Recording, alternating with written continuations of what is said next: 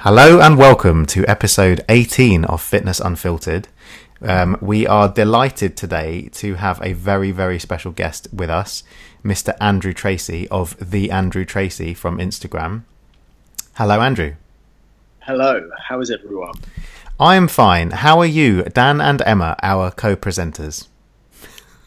Well, Dan, you go fine- first. Yeah, we say fine to get past this bit because um, actually I'll ask Andrew later, but I want to ask his opinion on the tank.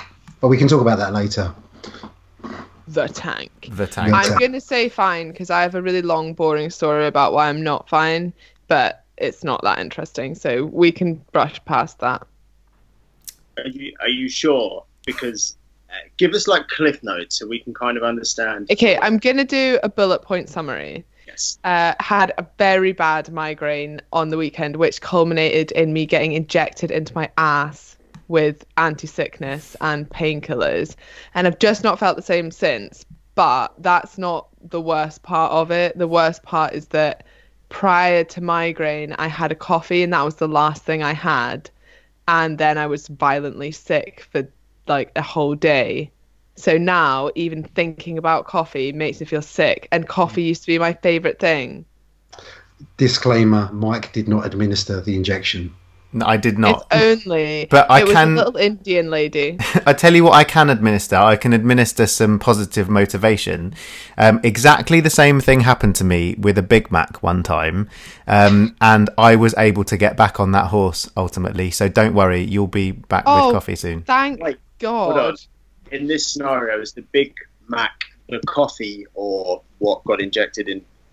I'm If there was a way to mainline Big Macs, I would be up for that.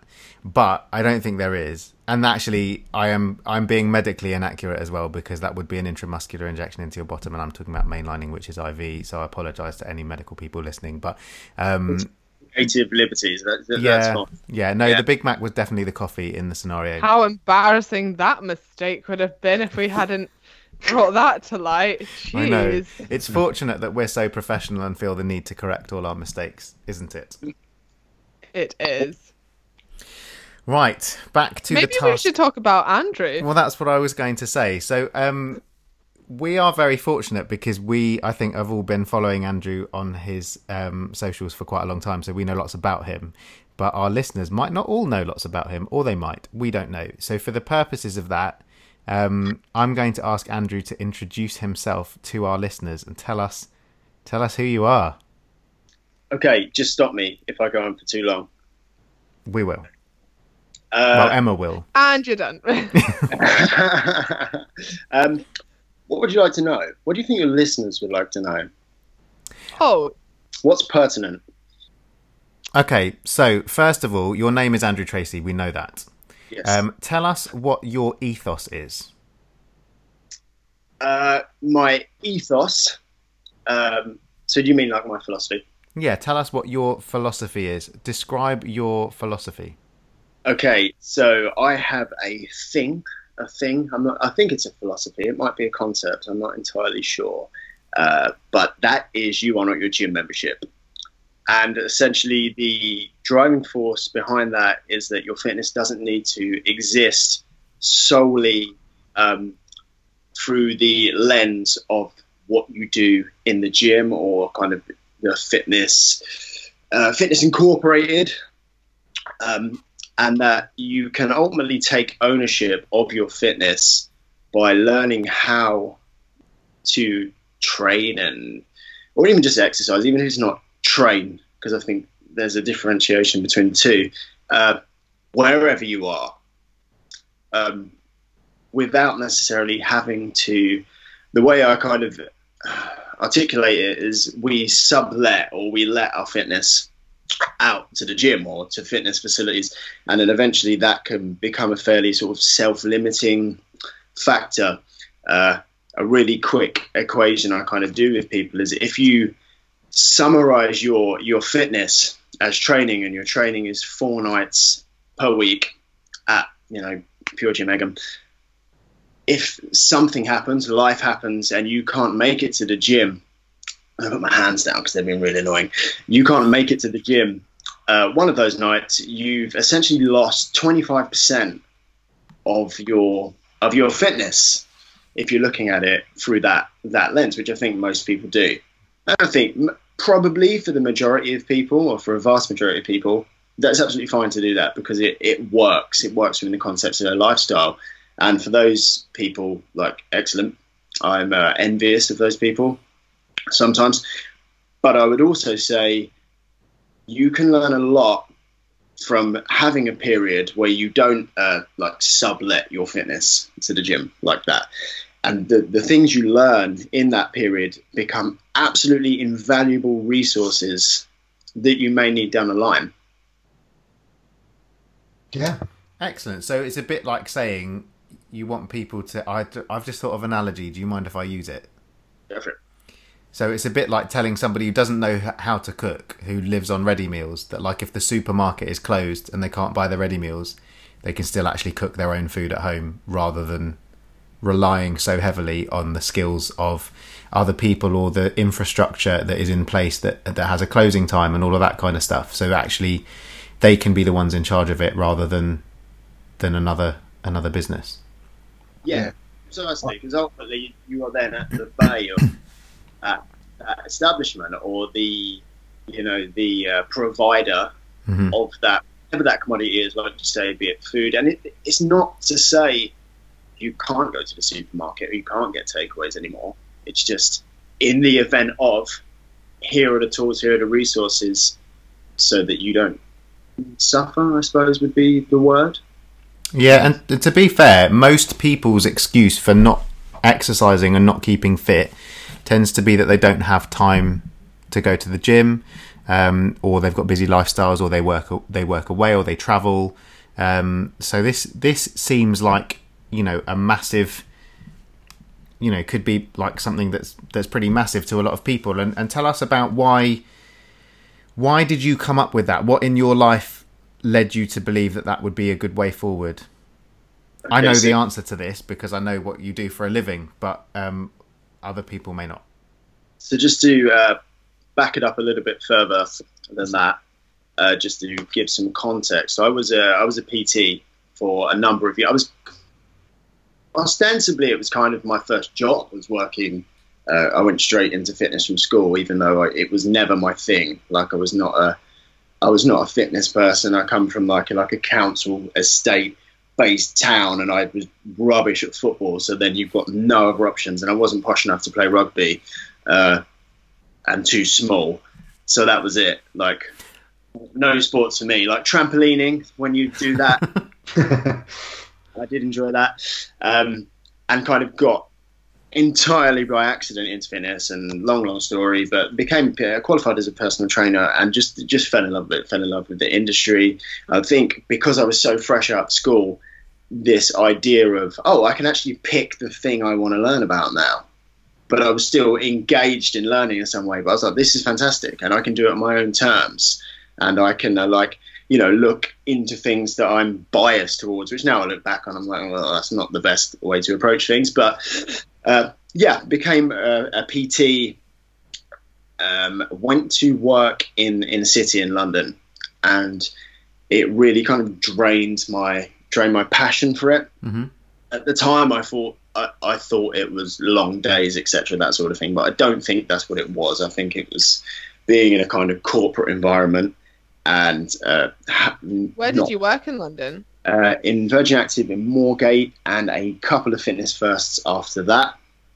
And um, I really, really like right before I sort of bugged out, which I'll get into in a minute. I really wanted to. Um, my dream kind of gym to work out was a third space, hmm which is a it's a it's a nice thing to talk about now because I kind of um, the other day I was asked by Luke Baden, who's a fantastic trainer there, to like look over some programming for an event, and um, you know you kind of have that thing where you uh, this is really terrible. I'm going to use a line from a song, but you you were wishing for some things and now you're used to them, and you kind of things happen sequentially, don't they? And you kind of don't see the forest for the trees sometimes. And I was like, wow, this is actually like a huge moment for me.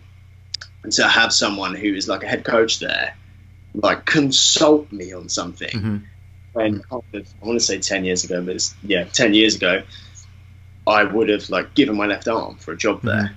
So it's just weird how things happen, isn't it? That you have to you have to leave in order to come back, type thing. But um, You've yeah, made it. And now you're on the Fitness Unfiltered podcast. Like, How are you containing yourself at this strength point? To strength, Yeah. really. It's, um, I, I was I was just going to interrupt there and just say like that. That I guess that's what I kind of I, I like about your content, uh, Andrew, is that it is very reflective, which is kind of reflective practice is I think neglected sometimes. We, we kind of need to appreciate where we were and where we now are to look back and appreciate God, what we've become. Yeah, Dan is so smart. I've just done a tutorial on reflective practice with trainee GPs, and I did a PowerPoint presentation and everything, and talked about the evidence behind it. So, All right, Mike, saying. you're smart as well. thanks, Emma. It's nice to be recognised sometimes. No, no, but I mean, as in in terms of what you write is your content is what I read is the written word before I look at the picture. There seems to be, and the way I describe it to the other guys is there's some sort of, I guess, like stoic values attached to that. Yeah, yeah, definitely. I mean, I'm. It's like way beyond my remit to uh, like just to discuss that kind of thing, but it's definitely something I'm uh, an enthusiastic amateur in. You know those uh, those kind of philosophical endeavors. Um, but yeah, the idea. I guess you, there is a lot of kind of. Uh, like you say, reflective practice and pondering and kind of a lot of thought and reflection goes into my Instagram captions.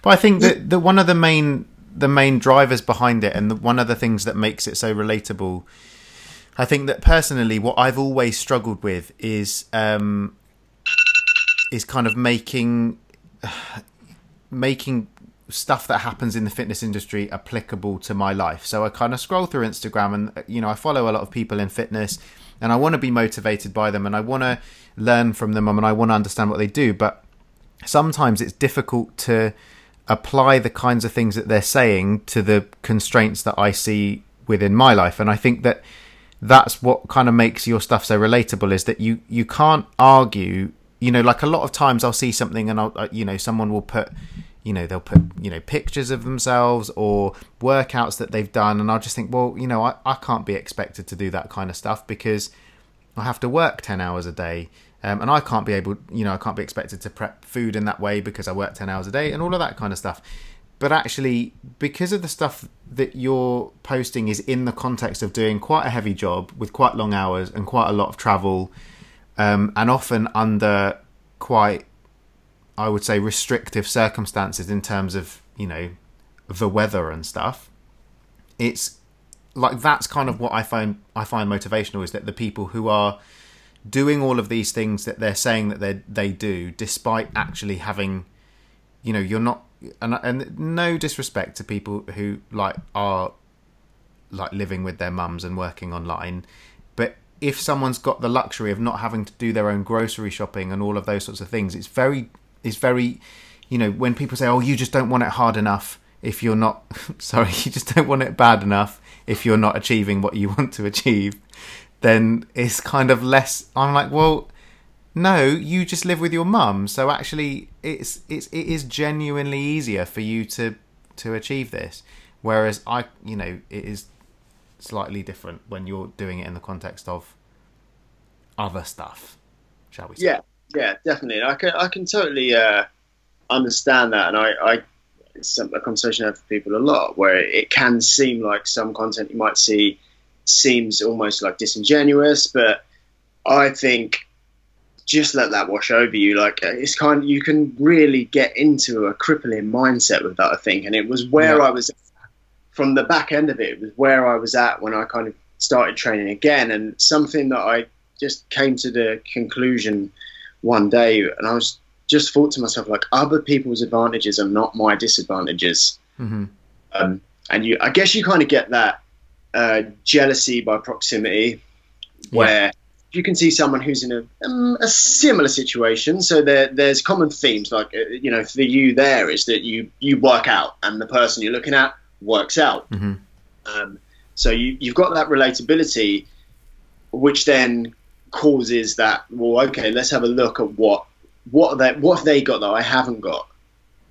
Um, and then you end up with, oh, you know, they've got more time, they live with their mom, all that kind of stuff. Uh, But I think a really good exercise to do is look and think from the other extreme end of the spectrum, which is like, look, there's people with much less than me, with far more disadvantages, and um, they're getting exactly what I want, or they are achieving the things I want to achieve. They're doing the things that I want to do. And the only difference between them and me right now is that they're just actively doing it.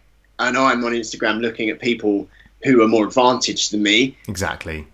not doing it. And I don't mean I don't mean that to come across as like condescending to anybody Mhm. at all. I don't mean that because because then it can begin to become that same message of like, well, you just don't want it bad enough, get off of Instagram, which isn't the case because I get it. That's a, like a societal thing, isn't it? Mm. But it's like a real kind of slippery slope. hmm Yeah, and as cheesy as it is, like so much of life comes to mindset and how you react to the circumstance that you have. And we see this all the time in health and fitness, like people that there will always be excuses if you look for them, Mhm. but similarly there will always be solutions if you Mhm. want to find them as well. And the typical ones that, you know, aren't obvious lifestyle things like living with your mum or having a free gym membership or blah blah blah, like people always put barriers up like genetics. hmm And do you know what? Yeah, it, it might be harder for you. Or maybe you've got some, you know, some kind of problem where, I don't know, like a lot of my clients maybe have uh, digestive issues, Mhm. maybe a lot, but some of them do. So does that limit their diet? Yes. Does it mean it's harder sometimes for them? Yes. Does it mean it's impossible? Absolutely not. And the same with genetics. Like, yes, some people are predisposed to finding dieting harder. They will be hungrier on a diet. Will that make dieting harder for them? Yes. Does it mean that the, exactly the same rules don't apply to them? No. Like, you will still lose weight in an energy deficit. End of. It might be harder for you to maintain that energy deficit and you might need some more support, but that doesn't mean that the same rules don't apply. And I guess it's the sort it's the same like you can always look for these excuses or you can say, okay, do you know what? Yeah, it is going to be a bit harder for me, but I can still do this. Mhm. It's a culture we've created as well, isn't it? It's you know that that comparative nature of social media. I think is perception's a wonderful thing, and often you you know we all know that what people put out there isn't necessarily the best life they're living. It's you know sometimes I think sometimes you could look into some people's content and almost gauge where they are at their life if that's if that's to do with certain insecurities or you know they feel the need to post over post certain things big public displays of affection things like that.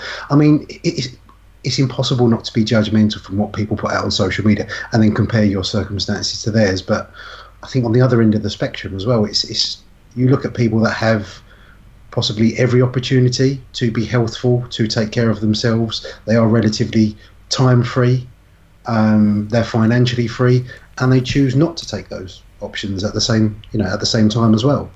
And uh, possibly end up with help the, the latter health implications as, as a result. Definitely.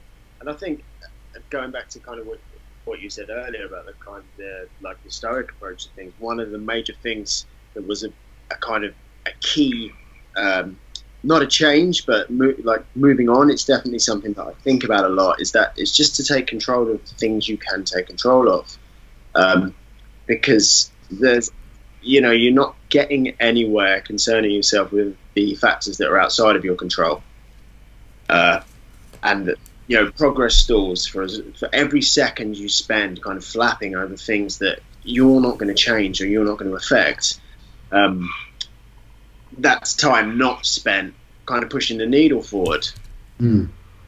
yeah totally especially with things like genetics and uh, it, it, even more so than uh, genetics. Like there's there's so many factors, like you you know your your history, your culture, um, your upbringing, your you know societal stuff. There are so many factors that are going to impact your ability to do whatever it is you want to do, even outside of um, you know health and fitness.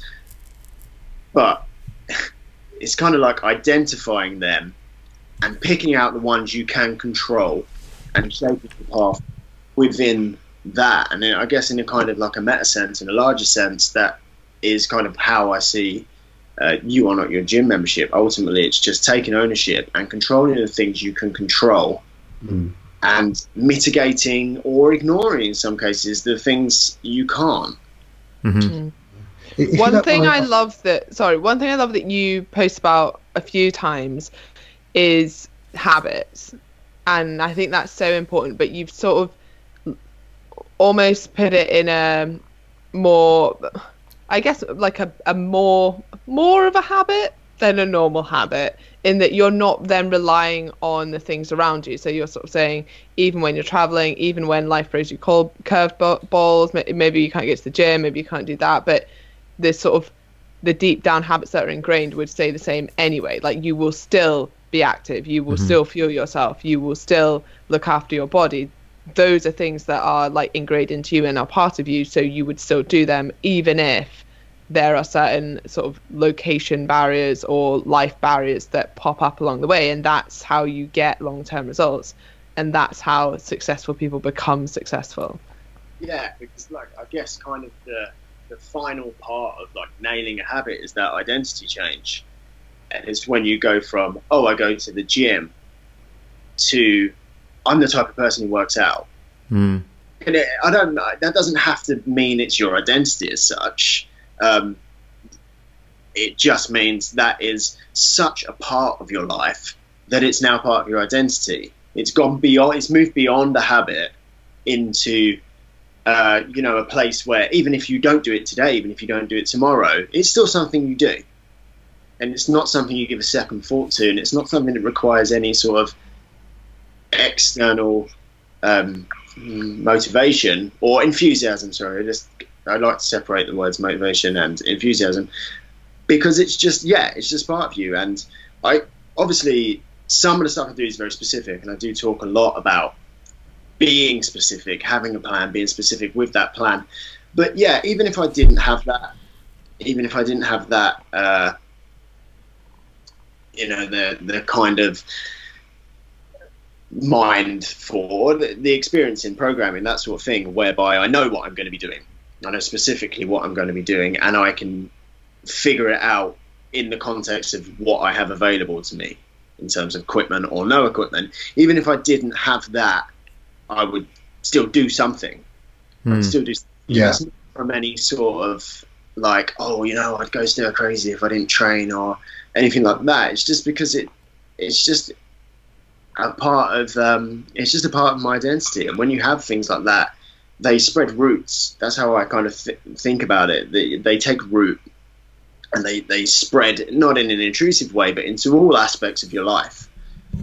And that is, that's for me kind of people who are successful, particularly in health and fitness, they have that.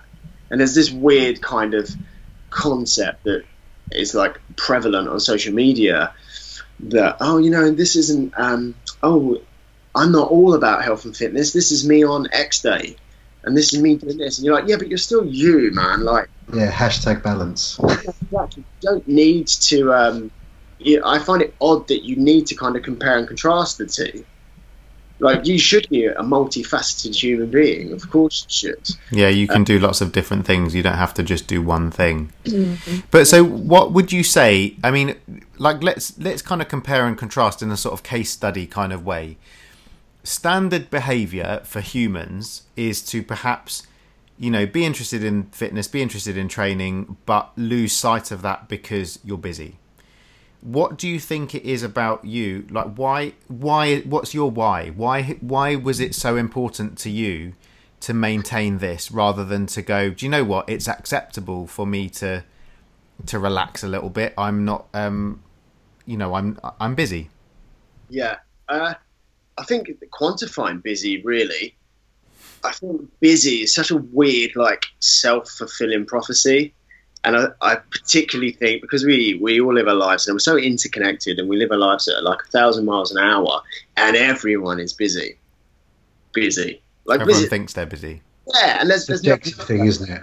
this is not a criticism of anyone, but it's almost as though people feel like there is a measure of um, obligation to be busy, which is so odd to me. Yeah. It's so odd to me. Like I don't feel like I am.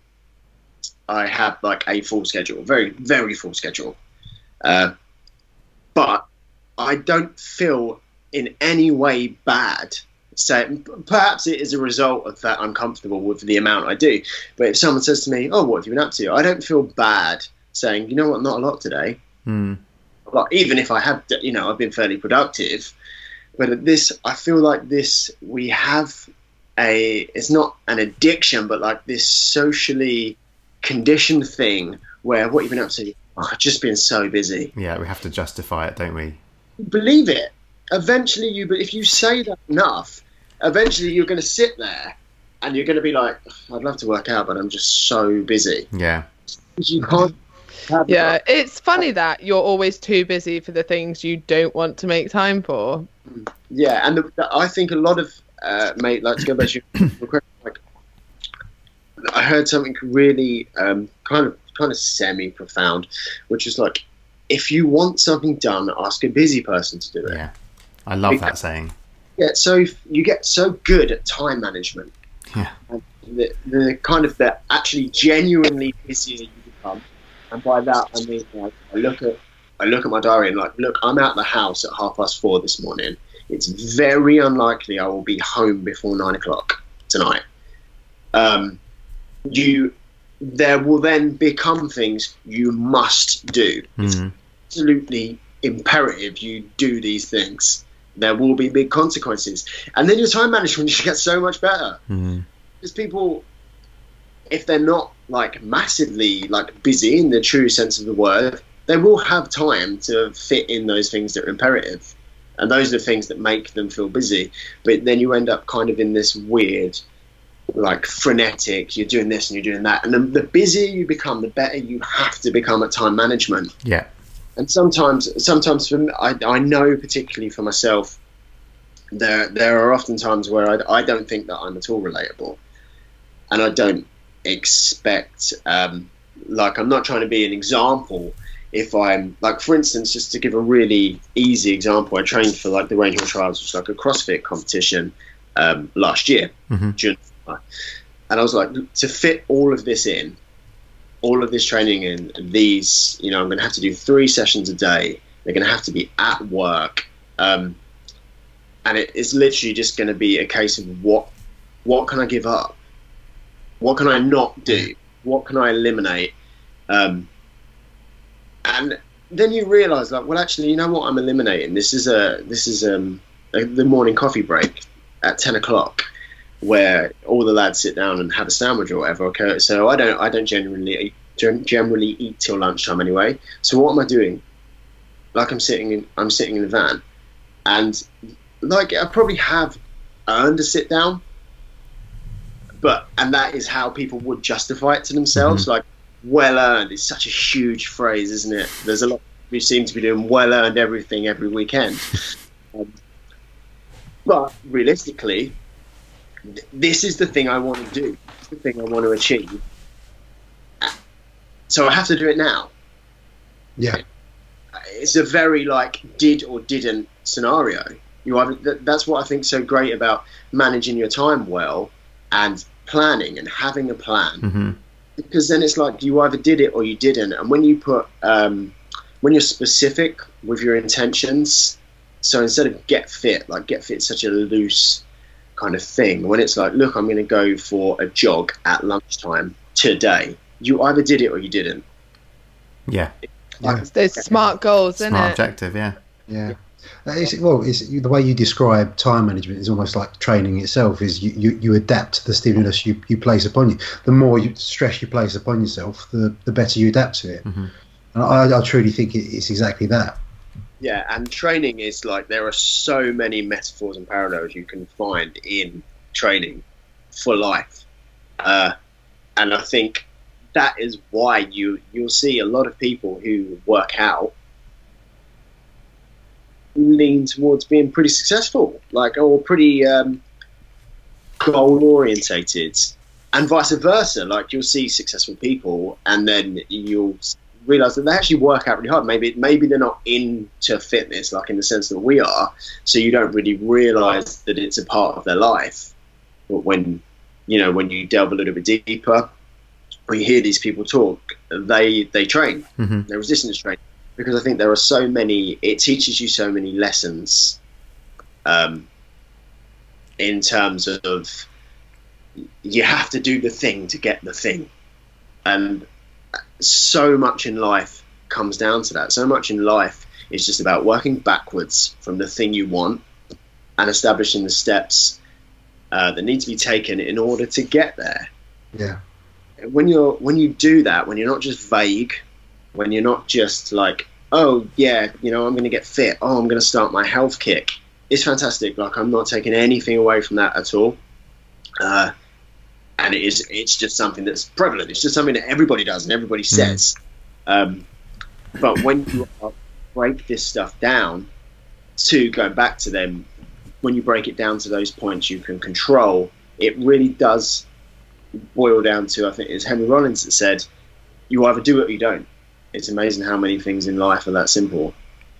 Yeah. Um, and I don't mean that again. I don't mean that in the real like motivational meaning. Like at the end of the day, it comes comes down to how badly you want it. Because I, I think that's bullshit. Like no, it comes down to like your social conditioning. It comes down to your education. It comes down to your the people around you, uh, and it.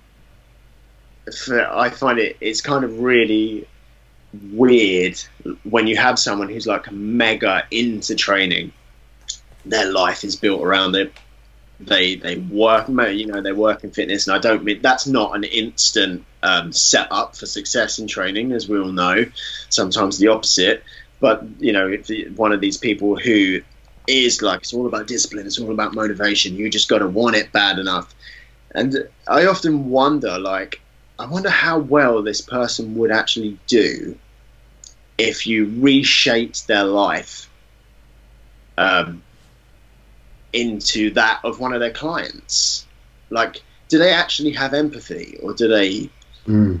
you know, are they just uh, are they just shouting the word discipline over and over again?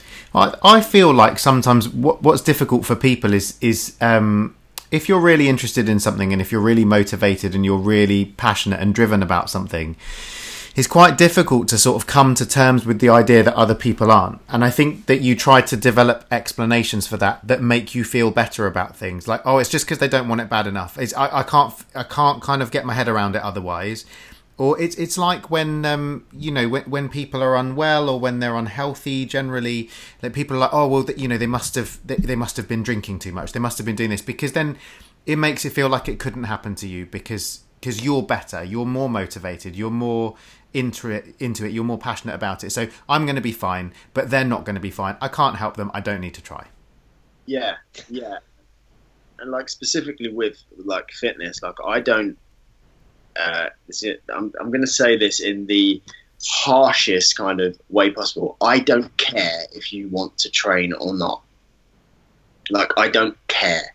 I think it would be. I would be really happy if you did, and you came to me and said, um, "Look, I want to get into working out. What should I do?" But I have no feelings. I'm completely net neutral on whether or not you work out. Like it's irrelevant to me. It really is. If I can, uh, you know, unless I'm actually approached by somebody and asked, hmm let's have a conversation about fitness, I'm probably not even going to bring it up. Um, because I, I get it. I get that it's not. It's really hard because we sit in this little like monkey sphere and surround ourselves with people who are into this thing, and it's huge now. Like fitness is compared to 14 years ago, Mhm. it's massive and it's everywhere. And it, you forget there's people who've never been to a gym and have no Mhm. inclination to go to a gym whatsoever, and that's fine. That is absolutely fine. Like it, it's not. This um sorry, this reminds me of a quote that Tom Wright said, and he put it. It was like some. I don't even think. I just think this was the context, and he said that fitness is not who I am; it's what I do. Nice. and I really like that because so many people, like, kind of what you're touching on is like atta- attach their full life and identity to like Yeah. being a fitness person. It's just something that you do. It's part of your life. Yeah, it's part of what you do. Yeah. But Oh, unless you're extremely boring, it shouldn't be all you are. Yeah, I think it's like an expectation though. Is like, as you said, Emma, like, people don't think of it in terms of it's part of. It's almost like they need to, they need that validation. It's all or from nothing. Yeah, they need that validation from strangers to say, actually, this is my sole purpose. My sole purpose in life is fitness. Mm-hmm. I am the epitome of fitness. And because they're, they're constantly seeking that external validation, they want that pat on the back. And whether that's truly how they feel or they that they feel that's the message they need to put across, it's it's, it's an interesting one. People are weird. Conclusion: People are weird.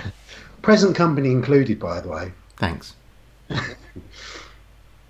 Um, I think a lot, all of this stuff, a lot of it boils down to like tribalism, and we just this like desperate search to find that we have this like caveman like primordial urge to find and associate with our tribe, and that's why you see the, these the, those extremes because they're like, yeah, but this is my tribe, this is my thing, and it's why you've only got to. I could flick over my phone right now and go to the uh, the comments on any person with a substantial following or any kind of page, and you'll you'll just see people arguing like strangers from across the world, arguing, defending things that mm, probably haven't even been challenged because people are so not desperate. People are so inclined to uh, kind of create or join these tribes.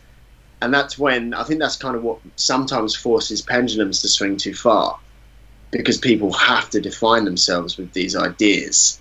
And even within fitness, it's like clear that same like tribalism is prevalent uh, in like every corner of fitness. You're either this or you're this. hmm There's no grey area anywhere. Yeah, exactly. And at either end of those, I guess there is a grey area, which is what like normal rational people occupy. but no, normal rational people aren't like all caps, you know. Um, so those voices don't get heard. So it's very easy then to think, oh, you know, this community is super extreme. This Mhm. community is extreme. Like, how many? Uh, I bet there's there's tons of people who you know are keto. They just don't talk about it. Yeah. Oh, I didn't think that's true. but I, I kind I get what you're saying. Like the people with the extreme views have the loudest voice, and I, I- like an example of this outside of fitness is when um, there was the Scottish independent vote up here, and you would think that we were going to go independent. Like it was everywhere, like yes campaign everywhere. People would wear like yes t-shirts with flags on their cars, everything. You're like that's all you saw around because no one like there were a few no's, but no one would really put that on their stuff, largely because might get egged or something. But anyway, and it ended up we we voted no, and I think it's just because actually these sort of like middle ground people don't they don't shout about it. Like they still have those beliefs that actually I think we're better as Scotland or whatever but you don't hear them because they're not as extreme with their beliefs. And even if the extreme people are, are a minority it can sometimes look like they aren't because they're the ones shouting on social media and putting their views like out for everyone to see because they feel the need to speak about it. So, And that's that exact same like tribalism in effect. This idea of like I'm part of this thing, I must defend it. hmm I must scream and shout. And I think that's such a to just stay on topic. That's such a huge thing in fitness, in nutrition, and more, you know more so in nutrition than uh, other areas, but in training, where people can't just people can't just do a thing quietly, can they? They have to be they have to delve deep and they have to become a part of it and it I think I think it's natural. I don't think it's sad. I don't think I don't think like Jesus Christ these these like vegan losers. I don't think that at all. I think it's a natural um, like just part of being human and that but it is why uh, we can't often find common ground when a lot of the time finding that common ground would be so useful to everybody. But it's like it also inhibits people's ability to learn and grow as well because they get very, very entrenched in the rhetoric of the tribe that they've become involved in, so that they can't like if it gets challenged, they just like you were saying, they blindly defend it rather than going, oh, actually, you might have a point there. Maybe I maybe I'll try a different form of dieting or a different form of exercise, or maybe I'll try CrossFit. Oh. Um, yeah, it's okay. Um, yeah, exactly that, exactly that, and then you kind of get this, and it just to like be anecdotal. A few years ago, when the kind of calorie counting was becoming much like more mainstream, I was like, brilliant, like measurable metric, and everybody's going to know about it, and then we're going to have this like like this is so perfect. This is brilliant. What a fantastic step forward. And then like so the pendulum's coming down from this place of like orthorexia and like, you know, passing moral judgments on food and it's like excellent and we're here. And, you know, everybody's got MyFitnessPal, but there's this idea of, oh, just do it for a while and then you'll be able to eyeball it. But it's a good idea to learn it. Then you just watch that pendulum just keep going. And you're like, oh no, Oh no. Everyone must intuitively eat. No one should use MyFitnessPal. Even that pendulum like gets too extreme to the point where you're like you're just trying to enjoy an apple and bro, you don't need to eat that. You know you could be having some Starmix. And you're like if it fits your macros and you're like, oh okay. Right trends that come back around. yeah. just like, oh, why does it? Ha- why do people have to take it too far? Do you know what and- I did? I cut out broccoli so that I could have Celeros. I actually stopped what? having I stopped having broccoli because if you have a portion of broccoli was 34 calories, so if I had broccoli with lunch and dinner, if I'd saved those calories, I could have a Celero instead. You're Just, what's wrong with health and fitness. I know. I was yeah. what's wrong. Well, that's the thing is that you do you do you end up I think with everything, that's why it's so important to just try and maintain that sense of balance. Because, yeah, I, I lost weight doing that, and that's great, and that was my ultimate goal. But at the same time, your goals aren't going to stay the same forever, and actually, longevity and health should always be your primary focus. And actually, what what you end up doing is you kind of when you get really extreme, you almost end up manipulating the rules of whatever you're being extreme at to try and further your own yeah, desires. Yeah. You get the kind of confirmation bias where you're like, you're just gonna see what you want to see. Yeah. Like you don't want to then hear the and again back to this tribalism. You don't want to hear the guy going, "Yeah, that is great, but have you thought about vegetables once in a while?"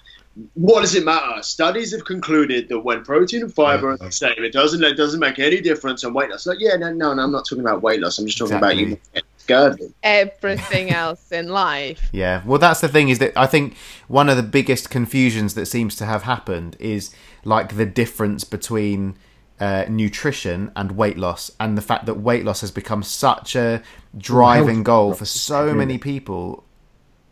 Almost. Uh, sorry, Dan, go on. No, I was just going to say the comparison. I think people get lost in the void of confusing aesthetics and health. Mm, I mean, definitely. you brought up like low carbs, and uh, I think my my most extreme, and we're talking about the pendulum swing. First time I really tried to go low carbs, I, was, I wasn't eating any veg because mm. like that, that's carbs, and that that's the extreme extreme. But it's when we use these these images of you know six packs and big old booties and everything else. That's it's a, it's a confusing message for people. You do kind of understand why they get mm, confused. Exactly. Using men's health or you know whatever magazine that might be with single figure body fat to epitomize health, but actually to get down there, it's far from that. Mm. Yeah, I mean it, it, it kind of is the it's become like in particularly in, in our culture in our society, Western society, somehow and we're probably all factors in it. Somehow, it's like aesthetics have become the gold standard of health. Like they're, they're so conflated, and I think I think we had this discussion before, Mike, where people will um, omit uh, f- not facts, but they'll they'll omit parts of the story Mhm. to f- the narrative. Absolutely. You kind of you have this idea of um, you begin with for weight loss, but somewhere along the line that just gets omitted. Like the idea that we're just talking about weight loss here, and we're not talking about general health. We're not talking about longevity, and we're not talking about um, performance. hmm But as soon as you whip that weight loss part out of the sentence, it's suddenly really broad. hmm And I, I can't remember exactly what we said, but it's like that that idea of, uh, you know, for weight loss, um, a net calorie deficit is going to be the single biggest determiner of your weight loss. Yeah. So then you take weight loss away, and it's a net calorie deficit is going to be the biggest determiner of your weight loss. And then you take you strip it down further and further and further until the only word you're left with is a calorie deficit is all that matters, or even calories matters. And it, nobody's arguing with science. But you know, people are. Don't get me wrong. Yeah. People are. Um, but like, you're not arguing with the science by going, eh, do you want to you know have a banana or something? Like you're not arguing with the science of uh, of thermodynamics, Mm.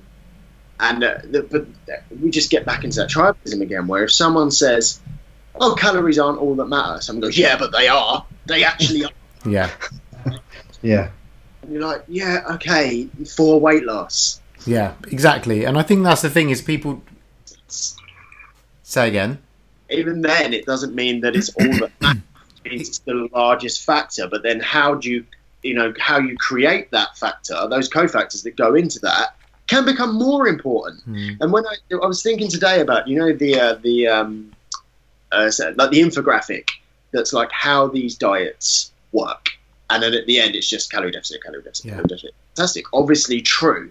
the more you rattle on that, you, the more you you kind of rag on that idea that all these things just work by calorie deficit. Yeah, but they do work. Yeah, exactly. And it and it's important to choose what works for you and in the context of your of your life and also the context of your longevity as well. what I would hate to see, and what I do hate to see, and what, what kind of pains me, is that you, you line all those things up and you write that they only work because of calorie deficit. Cool, true. And then certain people, because they- again, they need to conform and go into that tribe, will look at it and go, well, all those diets are shit. Yeah. The first thing that this infographic says was they only work by. And one of those could be absolutely magical for you. One of those might be the diet that you get on and you like, fuck, I can do this forever. Yeah, Like, exactly. feel- Mm. But if you look at it in the, you know in the context of that that um, you know that infographic, and like I say, you could end up throwing the baby out with the bathwater. Mhm. Oh, absolutely, because it seems to insinuate that because these all work via calorie deficit, that calorie counting is the only thing that makes sense to do, Mhm.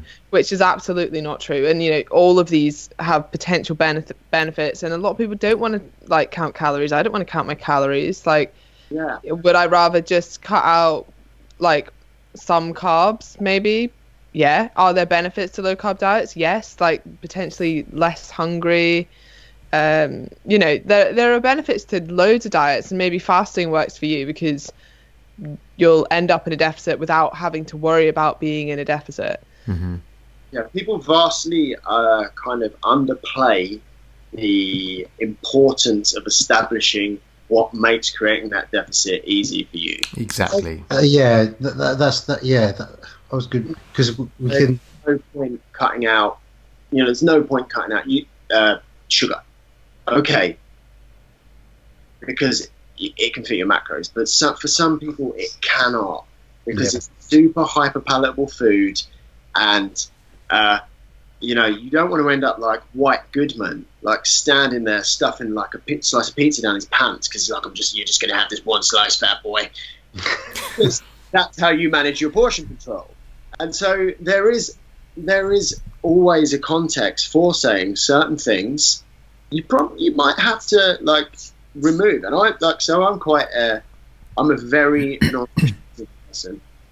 Like it, I will eat pretty much anything. I'm lucky. Am I have I? I'm lucky in that I've like gone and trained in nutrition, so I have a re- like a, a, a good handle on what I'm doing most of the time. But you, if you're not logging and you're not paying a lot of attention, things do. You know, you can forget whole meals. That's normal. It's normal for people to do that. Um, but there are times when I'll go like, look, I do want to pull it back in a little bit for this reason or that. I'm no longer going to eat sandwiches. The simple reason being that that's like a big food that throughout the course of a week I will just cane without even noticing, like Yeah. in certain sandwiches and stuff like that. So you have to identify your weaknesses. Yeah. I, I really like your, your point actually because uh, we've spoken amongst it about it amongst ourselves before. Is it's it's all very well screaming calorie effing deficit in people's faces, but actually helping them achieve that and understand the best way to do that for them mm-hmm. is the is the most important thing there. It's not that pe- a lot of people understand that calorie deficit, especially when it comes to weight loss, is the most integral thing there, but it's they just don't know how to do it. Yeah. It's not that they don't know that it, it doesn't work. They know that works. They know that's what's behind it. They just don't know how to do it.